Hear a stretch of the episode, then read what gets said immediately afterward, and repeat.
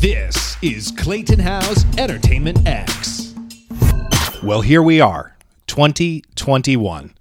I am so happy to see each and every one of you on the other side of what was an incredibly crazy last year. I hope each and every one of you are starting off the new year to a fantastic start. And I wanted to add some value to your thoughts and ideas as you go into 2021. This episode originally aired two years ago on New Year's Eve of 2018. And I think it's very fitting and can still be helpful with some wonderful information for each and every one of you as we enter a new chapter. So I hope you enjoy this episode. Happy, happy new year, and keep on keeping on. Now, this is a theme that I touch on a whole lot in many of these shorter episodes, and I even bring them up in the larger ones with the guests I'm talking to, which is gratitude. Everything that I start with and do begins with gratitude. And I have this saying in the morning once I'm creating this gratitude and thinking of the things that I am grateful for, it much more easily helps me achieve my goals because I'm not operating from a place of scarcity and from a place of holy shit, I need to get this done otherwise I'm going to uh, fail at life, which can sometimes be helpful if you're on a deadline, but for most people, not so much. It really helps more if you're coming from a place of, oh my goodness, look at all of these things I'm so grateful for, how much I have in my life, how great all of this is. Let's just make it better and at the same time help other people and as a result, reaching those goals will come through a lot uh, more easy, easier. So in the morning, I, along with having those thoughts of gratitude, and you can go back and listen to my previous 20 minute episodes, and I do a lot of talk on gratitude, which is, and the saying is, I have a power within me that is superior to any condition or circumstance I may encounter en route to my goal. I'll say it one more time. I have a power within me that is superior to any condition or circumstance I may encounter en route to my goal. And I got that from a book, Get What You Deserve by Jay Levinson and Seth Godin, a wonderful, wonderful book, which I think is out of print now. I'm not quite sure. I have to check on that. And that alone, for me, can prime the pump in the morning and get me moving and get me through the day. And if i'm having any trouble i repeat myself you know back to that mantra and that keeps me keeps me headed forward. Also another one that i've been using a lot is particularly in the gym is love the pain. Because and this is from a tim ferriss book when you're uh, it's actually at the end of tribe of mentors he's talking about um, a runner and when a runner's foot begins to hurt that that's the circumstance. The foot is hurting, but now it'll be up to the runner to decide whether or not they stop or they continue. And I'm paraphrasing the whole thing, but it it struck a chord in me within within the idea of oh, just because I'm feeling some resistance, pain, or stretch because I'm growing, you know, physically or emotionally or whatever, that's now up to me my mind to decide whether or not I quit or I push through it and love the pain. So I encourage you to love the pain. Now, with setting these goals, I have massive ones, ones that people will say, mm, "Okay, yeah, sure, good, good luck," but and, and I say that to myself because they are so big. But what I do is I take that goal, I write it down on a piece of paper that's at the top of the page, and under it, I write down all of the steps that I think will get me to it. Now, these can be different um, courses of action, you know, different plans, or just individual things that could get me there. And these are uh, could be considered like oh real like very obtainable and then ones that are like not obtainable. And I'm completely making this up. This is not something that I'm looking to do. But hypothetically speaking, I was looking to lead a country. And I was like, how do I lead a country? Well, there could be many steps. I should, I don't know, some of them are lawyers first, some of them have been senators. Maybe I should get to know some of them. So I should contact someone, reach out to them who's way above. Maybe I should contact the current leader of uh, whatever country I want to lead and see if I can talk to that person. Now that's kind of like out in left field, and I don't know that many leaders have done that. Maybe some have, but it's the idea of okay, let me take the real ones and the not real ones and put them all together. They're all real to me. They're all real to you, and you write them down and you see which ones you can do today. And then today, based on those responses, what can you do tomorrow? Because a lot of these goals you'll set rely on other humans. So people are your biggest resource. And when you're setting these particular goals, sometimes in order for you to get to the next step, you need a response from another human. And if you're nobody and nobody's responding to you, then you might just be stuck in the water, treading water, saying, Well, okay, no one responded to me. I did all I could do. Moving on. Not true.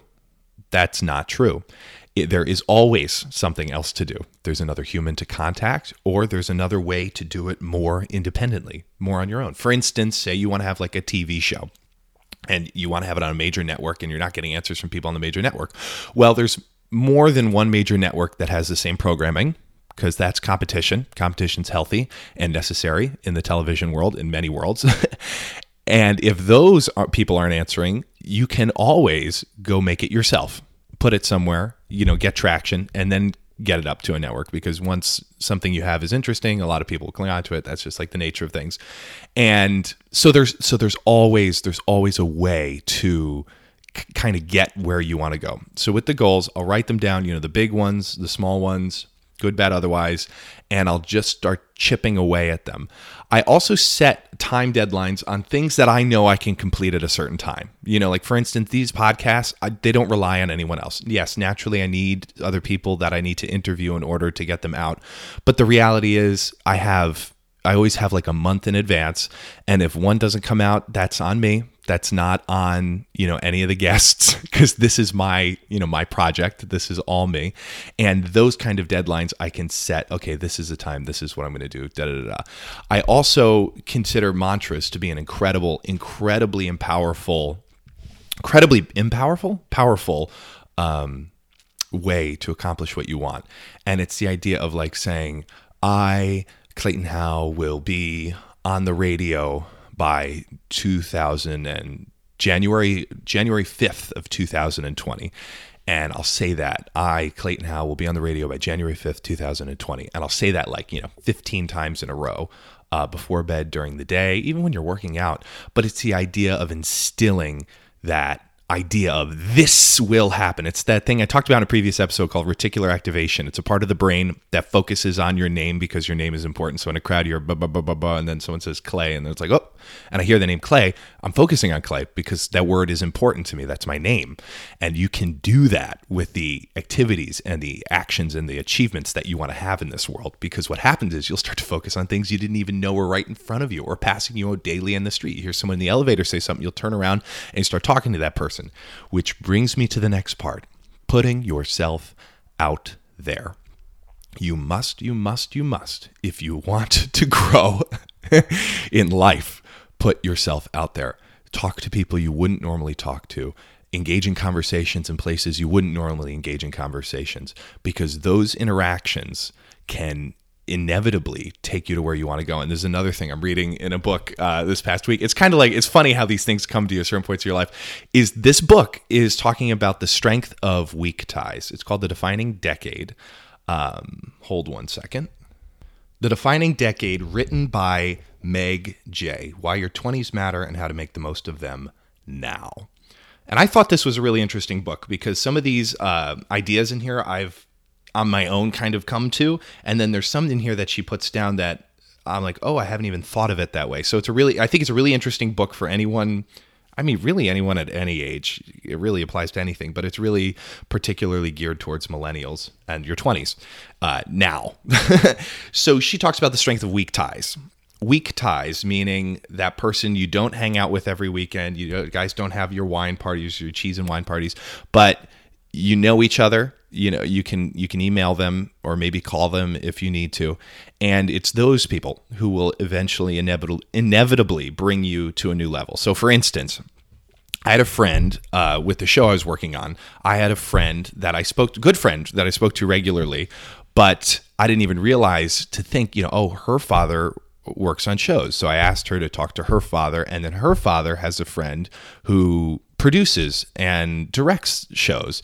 And then her father put me in touch with this guy, and then this guy contacts me, and then we start to have this incredible conversation where I'm getting like more than the information I ever thought I could get from someone in this topic of creating shows.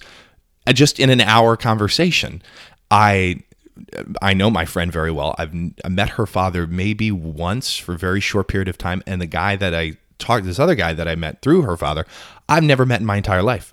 Except, I mean, now we've talked on the phone a few times and we've spoken for an hour, but you know him and I I don't I don't call him when I'm you know sad about something and you know we don't we don't have beer together often or whatever. But that it's that would be considered a weak tie but there's strength in those weak ties because those are the people that are inevitably going to help you move forward. So I encourage you to make them uh, make many of them and follow up with them. And I'm not saying that you need to like hang out and have time to hang out with everyone in your entire life, but what I'm saying is you need to foster the weak ties, meaning know when the person's birthday is and reach out to them on their birthday. Maybe know whether or not they're Jewish or Catholic or otherwise and whether they celebrate Hanukkah or Christmas or you know whatever. Wish them a happy new year. And never ever ever never ever never ever write generic blanket emails and send them to people you know in a second if something's a blanket email. Most of our all of our inbox spam is blanket emails from companies. Like you can see right through it when it's a blanket email.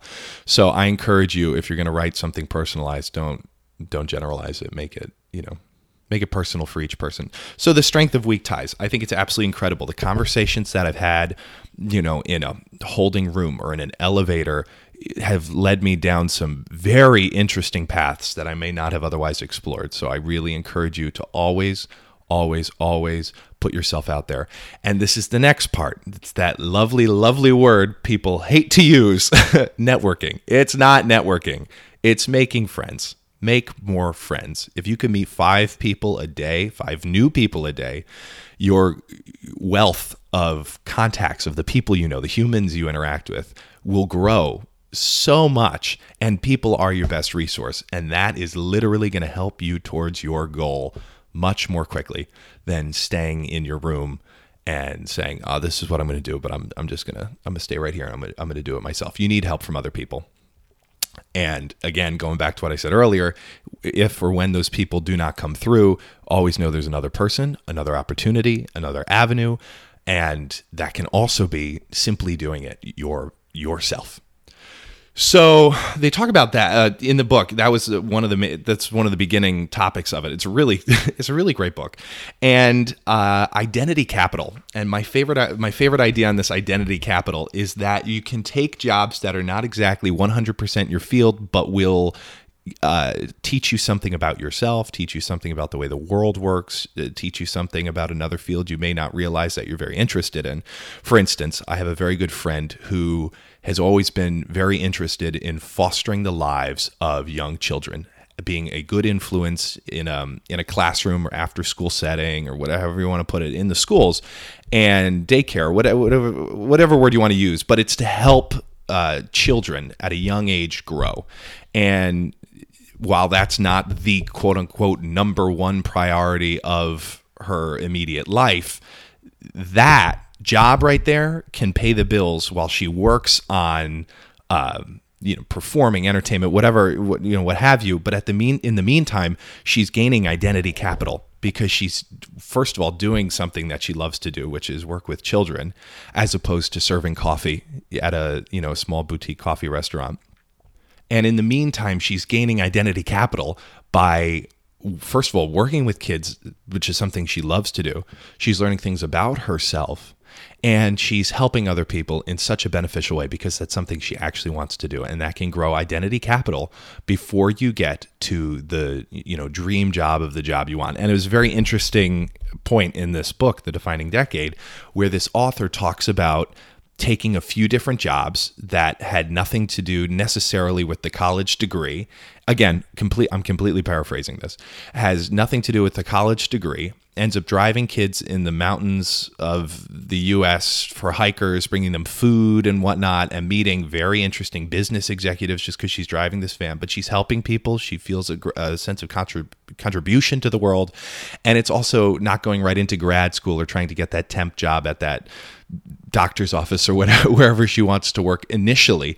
And as a result, through those contacts and that life path, which uh, really couldn't have you couldn't have made that up or planned that she gets to where she wants to be as a result of meeting these people in these like little random jobs that you wouldn't necessarily think would get you to where you want to go and because she was actually growing identity capital by doing something that she has a great interest in it worked out for her in the end, which is more to say than like, you know, if you're a writer of screenplays and you're working at a coffee shop and Steven Spielberg walks through to order an Americano from you, he's not going to be looking at you as a, oh, that's, you know, you know what are you working at? Like you're now, um, you're now good at coffee you know but if you if you're a screenplay writer and you're working you know on the backlot or you're the assistant to the director of photography or you're one of those people then you're considered to be more in that plane of uh, that entertainment world. And those that's like another example that came to mind when I was reading this book. Now, working my way back to the goals in particular, the ones you write down and you want to accomplish in this new year, have a good reason. Have a really good reason for wanting to accomplish each and every one of those goals. And and I say that because a good reason helps you stay on track when you begin to fall off track when there's something you're working on and a day comes and you're just like, oh no, I, it's not happening. It's not working. I don't want to do it today. I'm not interested. No, no, no. You can always go back to that initial reason and it can prime the pump in your mind of, oh my goodness, this this is incredibly important and this is why I need to keep keep working towards it. So an example, for instance, would be you know, I want to write a book because I want to become a published author and become famous and have a New York best New York Times bestseller book and make a lot of money.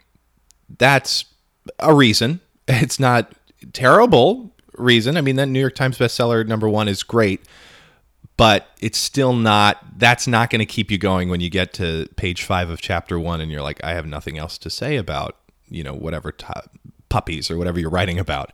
But if you start to think, okay, I want to write this book because I have an immense love for canines and I can see what a dog can do to a human's life and how it can make it so much better and it can save lives in more ways than one you know seeing eye dogs or police dogs or or the post traumatic stress disorder dogs that are there to keep keep you comfort and bring you happiness.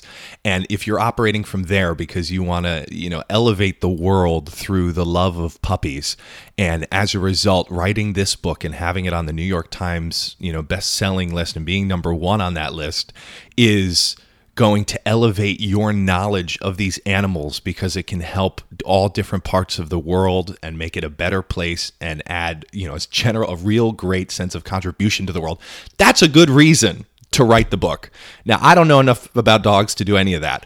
I love them, but that is a good that's a good reason to get down to writing that book and making it the best it can be so it can, you know, make money, et cetera, et cetera, because the your purpose, your reason for being is so undeniably strong that how could you not write it? You would be doing yourself a disservice and the world a disservice. If you really think the world would be better off with something you're creating and you stop creating it or don't create it, you're cheating the world.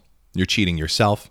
And that sounds like a that sounds, you know, very heavy, but when you think about it, it's true because if there's something you really want to add, you know, some value you really want to add, something you want to make the world a better place, something that you're creating, you want to make the world a better place with it. If you don't do it, you're going to be it's going to be such a great disservice to everyone around you, your friends and your family. And that shouldn't like disempower you. That shouldn't make you weak. That should light a fire under your butt to see it through to the very end, even with all the obstacles, loving the pain and getting your book to that New York Times number one best-selling list because of that great reason. And I hope that example, I came up with that one on the spot. So I hope that one actually makes a whole lot of sense um, in terms of having a reason behind each of your goals. Because when you have a really great reason, nothing, nobody can stop you. Now, along with accomplishing all of these wonderful things, it's very, very important to schedule uh, joy into your life to take the time for yourself. Have at least at least one day a week maybe two where you honestly take time for yourself. And it doesn't have to be about these goals. It doesn't have to and everyone works and this is a very interesting thing because everyone works differently. I was not taking a day for myself and i realized oh my goodness i really need to at least schedule some sort of like personal me time in there with friends and maybe not talk about the stuff I'm working on because that started to get a little overwhelming. For instance, though, it in my knowledge based on the curation of social media of, you know, Gary Vaynerchuk that he he takes no time off and he absolutely loves that because and look him up at Gary V, really powerhouse of a human, is that he doesn't take a day off. There's no days off and that feeds him more. And it's possible that I might get to a certain point in my life with the stuff I'm working on where it shifts and turns into that. But it's always finding out what works for you at this moment in your life. So in 2019, if you know you can go hard the entire year, do it. If you know you need a day off every week, just downtime, then take it. But on those six other days of the week, don't take downtime. I mean, you can take it at, you know, in the evening and start your day the way you want to start it, you know, exercise and whichever thing you're doing, but don't fall into the trap of Netflix, Instagram, Facebooking, Twittering when you know you're going to have that, you know, on Sunday because you can spend all day Sunday doing that. And again, it takes a, it takes discipline, but that can also help increase your output because then you might realize, oh wow, I can only go that hard five days a week, so I'll take Saturday and Sunday or Monday or Tuesday, depending on what sort of work that you're in. And then you can take those two days. And it's funny because after a few hours of doing that, you it's like, oh, I kind of want to get back to work. it starts to get a little like, ah, you know, and that's me.